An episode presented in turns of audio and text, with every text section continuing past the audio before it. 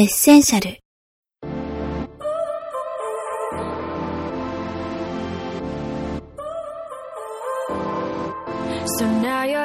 ここに7枚のカードがあります。それぞれに書かれたキーワードは本、音楽、映画、食、場所、何でも、何でも。エッセンシャルではこの7枚からゲストの人生に欠かせないカードを4枚選んでいただき、プロインタビュアー早川洋平がそれぞれへの思いやエピソードを伺います。果たして今日はどんなお話が聞けるでしょうか？こんにちは、早川洋平です、え今月もやってまいりました、エッセンシャル、人生に欠かせない4つのもの。この番組は、各界のトップランナーや本物と呼ばれる人たちの2つの思考、考える思考、その人の好き、関心の思考、この2つの思考に触れるインタビューマガジン、ライフアップデートアンリミテッドから、毎月のゲストインタビューを抜粋してお届けしています。さあ、今回のゲストは、新日本プロレスリング株式会社社長兼 CEO のハロルド・ジョージ・メイさんです。えーハイネケン、えー日本リーバ、サンスター、日本コカ・コーラの副社長を経て、タカラトミーでは、社長として業績を V 字回復させたハロルド・メイさん。その実績を買われ、2018年には、新日本プロレスの、社長に就任されました。プロ経営者として手腕を発揮し、2018年度の、同社売上は過去最高の54億円を記録したそうです。えー彼とのインタビューを終えてちょうど1ヶ月余りですかね、えー改めて彼のお話を振り返ってみると、えーそこには、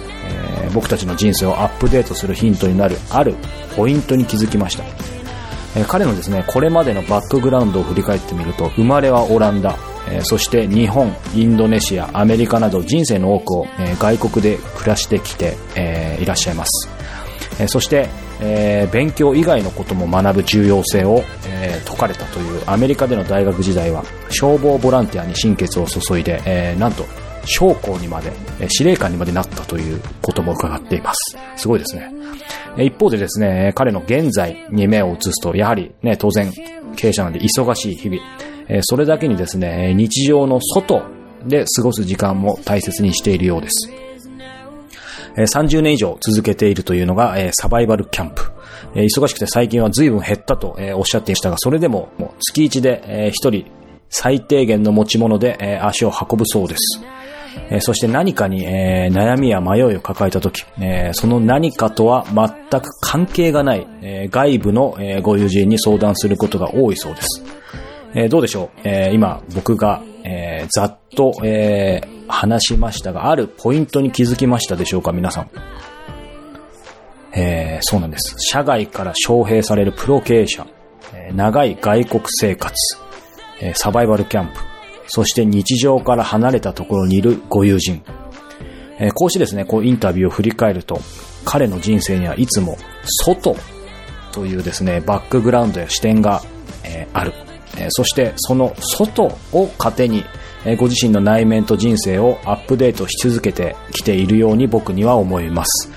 えー彼の著書、えー百戦錬磨のタイトルのようにですね、えーまさに数えきれないほどのピンチを乗り越えてきたメイさんは、果たしてコロナ禍の今、えー何を考えているのか、そして彼の人生に欠かせない4つのものとは、えーそれではインタビューをお聞きください。メイさんが考える経営者の定義。何でしょうね？うんまあ、あの、経営者っていうのは、まず、あの、たくさん、あの、誰にも負けない要素が必要だと思うんですよ。要素。で、で一番大事なのは、その取り組んでいる、まあ、経営している会社とか、あるいはその商品、サービスでもいいんですけど、を誰よりも愛することなんです。うん。やっぱり会社の代表ですから、その商品、サービス、何でもいいんですけど、を誰よりも自分も愛してるんだっていうのが一番だと思う。うん。うん。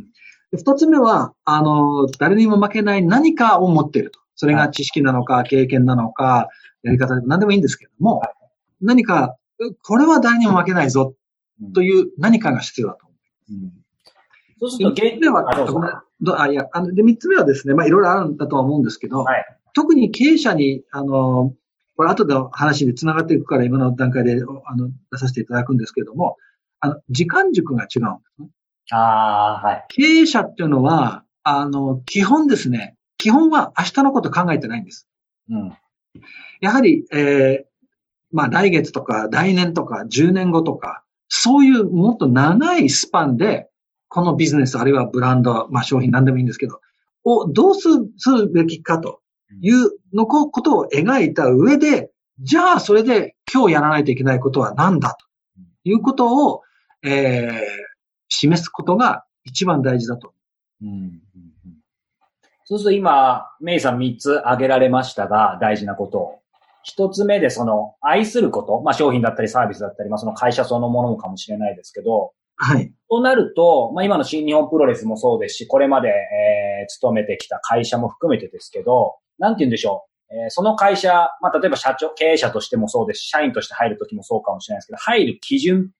というところに、その会社もしくは商品サービスを、えー、愛して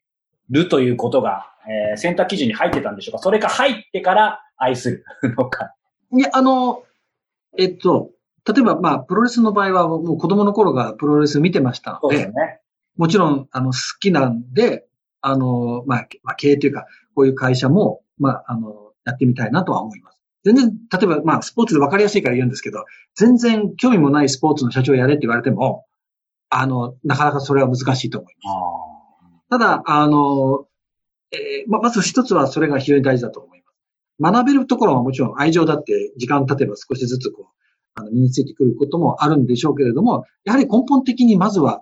あの、好きだって、愛してるまではいかないにしても、好きだっていう気持ちがその商品やブランド、会社に対してないと、なかなかこれは長持ちはしないんじゃないかなと思います。そうすると今までこう、勤めてきた会社は全てそういうものがあったということあ、ありましたね。はい。それは自信持って言いますね。なるほど。二つ目、誰にも負けない何かっていうふうにおっしゃいましたけど、メイ社長、誰にも負けない何かっていうのは何でしょ僕の場合はですね、あの、まあ、あの、見た目は外国人なんですけれども、中身を紐解いていくと、あの、半分外国人というか半分オランダ人で、半分は、まあ、東洋人とか日本人かもしれませんね。中身はですよ。う、あの、で、それはやっぱり、よ普通はう生まれも育ちもどこどこって言うじゃないですか。でも僕の場合は生まれはオランダですけど、育ちはもう、まあ、自分でなんですけど、世界なんですね。うん。あの、アメリカにも長くいましたし、はいインドネシアも長くいましたし、もちろん日本とか、まあ、オランダもそうなんですけれども、だから自分の中には、まあ、いろんな、あの、違う考え方を持っている、あるいは文化と触れた子供の頃に特に、ちょ子供の時に触れると、やっぱこう、それが人間の一部になるもんですからね、あるいはその一部になる可能性が高い。でそういうことをずっとやってきたので、はい。いろんな、あの、文化と、あるいは言葉の壁を越えた、うんあの、まあ、コミュニケーションとか、はいそういう考え方をが理解できるのが一番だと思う。うんやっぱりビジネスというのは最終的には人間対人間の、まあ、はい交渉だったり、関係づくりじゃないですか。はいベースはですよ。うんそこが誰にも負けないかなと思う。うんあのー百戦錬磨、著書の中にもですね、今のお話にあの関係するところで、そのご自身の中で、なんて言うんでしょう、えー、オランダ人、えー、まあ日本人、またアメリカ人なんですかね。なんかその三つが混在しているって書かれてて、はい今の話伺って、やっぱりそうなんだなと思ったんですけど、ちょっと変な質問ですけど、いえいえ。やっぱり、あれですか、まあその国とかその相手に応じてそのこ言語とかが変わってくるって確か書いてあったと思うんですけどあそうですね。はい。実際そうすると、例えばね、今日本にまあいらっしゃるときは、夢？夢を見るときも、やっぱりその国とかその状況の時で違うんですか？ええええ。あ、あの、違います。それ時々聞かれるんですね。一番、あの、い、あの、一番なんか、あの、難しい質問ではあったんですけどね。大体覚えてないもんですから。でも、それ意識して夢を見る、始める、見るとですね、やっぱりその、あの、夢の中の状況に応じて、あの、うん言葉が変わってるんですよ。へだから、登場人物が日本人だと日本語ですし、登場人物がオランダ人だとオランダ語だしですし。はい。でも自分でね、はい？あ、どうぞどうぞ。いや、自分でちょっと面白いなと本当は思ったのは、あの、独り言の考え事、別に寝てる時じゃなくて、独り言でとっさに出る言葉ってあるじゃないですか。例えば、指をドアに挟む時の、あの、痛いっていう言葉とか、あれは何語かなと思ったら、実はそれ日本語なんですね。へで、オランダに戻ると、2日か3日ぐらいでオランダ語になるんですよ。でも2日3日は日本語なんですね。そうなんですね。もう指を挟んでも立てるわ。じゃあちょっとそれは、あの、タイム、タイムラグがあるんですね。タイムラグがあるんですけども、やっぱり、そういう、なんですか、とっさに出る言葉も、まあやっぱり戻るっていうか、うんその、その場にあ合うっていうか、うんうん、ぐらいなので、本当にあの、この、なんですかね、あの、違う文化はもう私の中に全部生きてますね。うん。メイ社長が普段、えー、当然まあいろんな問題解決日々取り組んだり、アイディアを考えるときっていうのは、なんでしょう。ある意味、このね、社長室でデスクワークでうんうんうなりながら考えるのか、もしくは、まあケースバイケースだと思うんですけど、なんかさっきおっしゃったご友人のそのなんだろう、あの自然の中に入ったりとか、それこそ、ふとした時に何か出てくるのか、つまり考えようと思って考えるんじゃなくて、何かふとした時に出てくるもんなんですか？どういう？もちろん、もちろん考えてさ、問題解決しようっていうのはもちろん、あの、ありますけど、でも基本大きなアイデアはそういうとこから生まれませんね。僕の場合は大きなアイデアっていうのは、ある意味、あの、外からの刺激がない時。で、僕の場合はそれがキャンプだったり、はい。自然に溶け込む時なんですけれども、うん僕、キャンプが大好きで、えー皆さんが想像しているようなキャンプっていうのは、キャンプ場でのテント張って、そんなんじゃなくて、僕の場合は、あの、サバイバルキャンプって言いましてね、はいあの、ナイフ一本で山に入って、自分でシェルター作ったり、食料も自分で確保したり、まあしてるんですけど、ちょっと今ね、あの、話の途中で、ちょっと、あの、この、僕もこれはさすがにやったことないんで、ちょっと画面共有させますね。あ、はい。よろしいですか？ちょっと待って。あ、ちょっと待ってくださいね。はい。できるようにします。はい。これでできると思います。これで見えてますか？えっ、と、まだ見えてないです。画面共有のところを、画面共有ですよね。はい。僕はこれを押して、あ、ごめんなさい。これかなあ、はい。見えそうです。えー、あ、見えました。これなんかキャンプしてる間の写真なんですけど、あ、すごい。まあこんな感じ、まあこれたまたまテント張ってますけど、あれ、これメイ、メイさんですか？そうです。若くないですか？あ、これ若いです。すいません。あんまり自撮りをすることはもうあんまりないんで。すごい。まあでも、あのこんな感じで、はね、あの焚き火をしながら、い。はい。川の横で、まあ、ぼーっとするときに、まあ、いろいろ浮かんでくるんですよ。なんか今、ね、ご存知かわかんないですけど、結構そのキャンプも、まあもちろん家族とか友人もですけど、ソロキャンプっていう言葉があって、はい。いわゆる本当にそれこそ一人でなんですけど、結構それはいろいろもうお膳立てされてて、なんかキャンプ場で全部物も借りてみたいな感じでソロキャンプって結構あって、僕はあの得意じゃないんでそこから入門しようかなと思ってるんですけど、今のメイさんのソロキャンプは本当にサバイバルっぽいですね。いや、でも、これは最終的な、あの、形のものであって、それが一番正しいやり方なんですよ。まずはもうフルに、もう、ま、何の問題もなく、キャンプを始めて、僕もそれやったんですよ。寝袋もある、食べ物もある、あの、枕もある、着替えも全部ある。うんで。もそれではだんだん面白くなくなってきたので、毎回毎回、あの、一つずつ減らしていったんですよ。へえ。だからじゃあ今回は枕なしねとか、で次回は、じゃあ着替えなしとか、いや極端ね、で、食べ物なしとか。で、まあテントも今はなしで、うん今はもうほとんどナイフとか、あの、ぐらいでやってます。テントなしですか？なしですよ。あの、その写真今ちょっと、はい、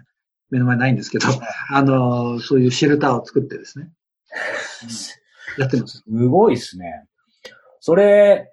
そのテキャンプ歴ってどのくらいです？あ、かもう30年ぐらいですかね。で、日本も横断しましたし、アメリカもオートバイで横断したり、キャンプしながら、あの、したし、ヨーロッパも、まあ全部とは言わないですけど、はいやりましたね。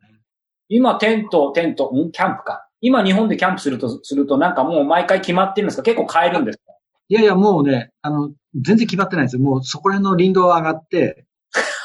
あの、あ、この辺良さそうだなと思って、勝手に、はい、やってます。じゃあ、まず、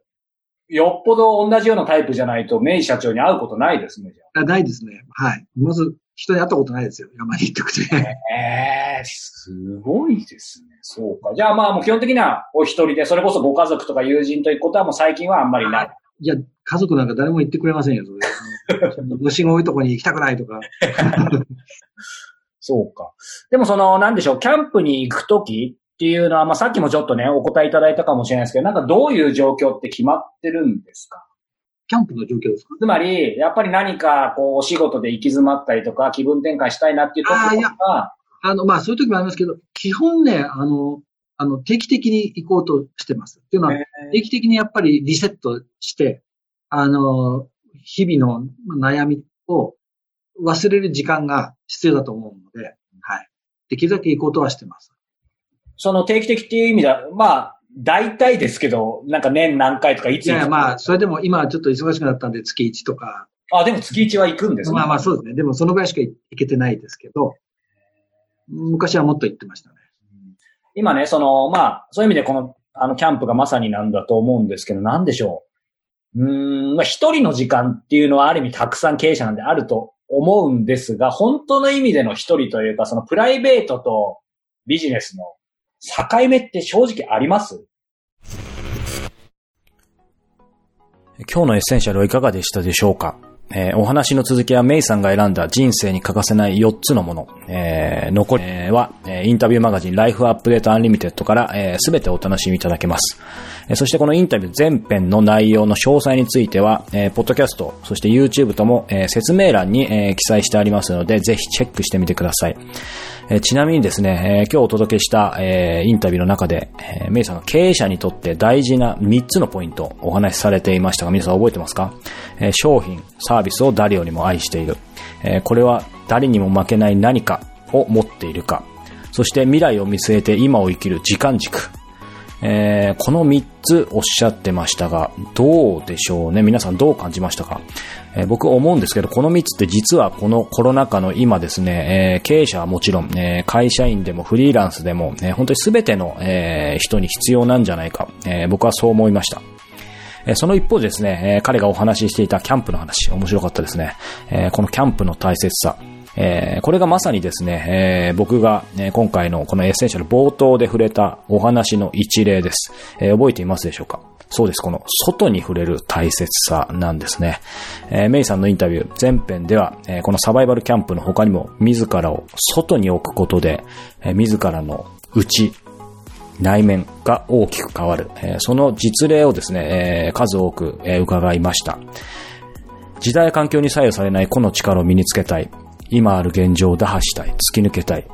え、自ら大きくアップデートさせたい、え、そんな人はぜひですね、えー、 Life Update Unlimited でお届けしている、えー、メイさんの全編のインタビューを聞いてみてください。えー、 Life Update Unlimited の URL は、え life-upd.com です。ということで、改めて今月のゲスト、えー、ハロルド・ジョージ・メイさんでした。えー、僕から皆さんに、えー、最後にお届けしたいアップデートフレーズは、これです。自らを外に置くことで、自らの内が大きく変わる。それではまた、お相手は早川洋平でした。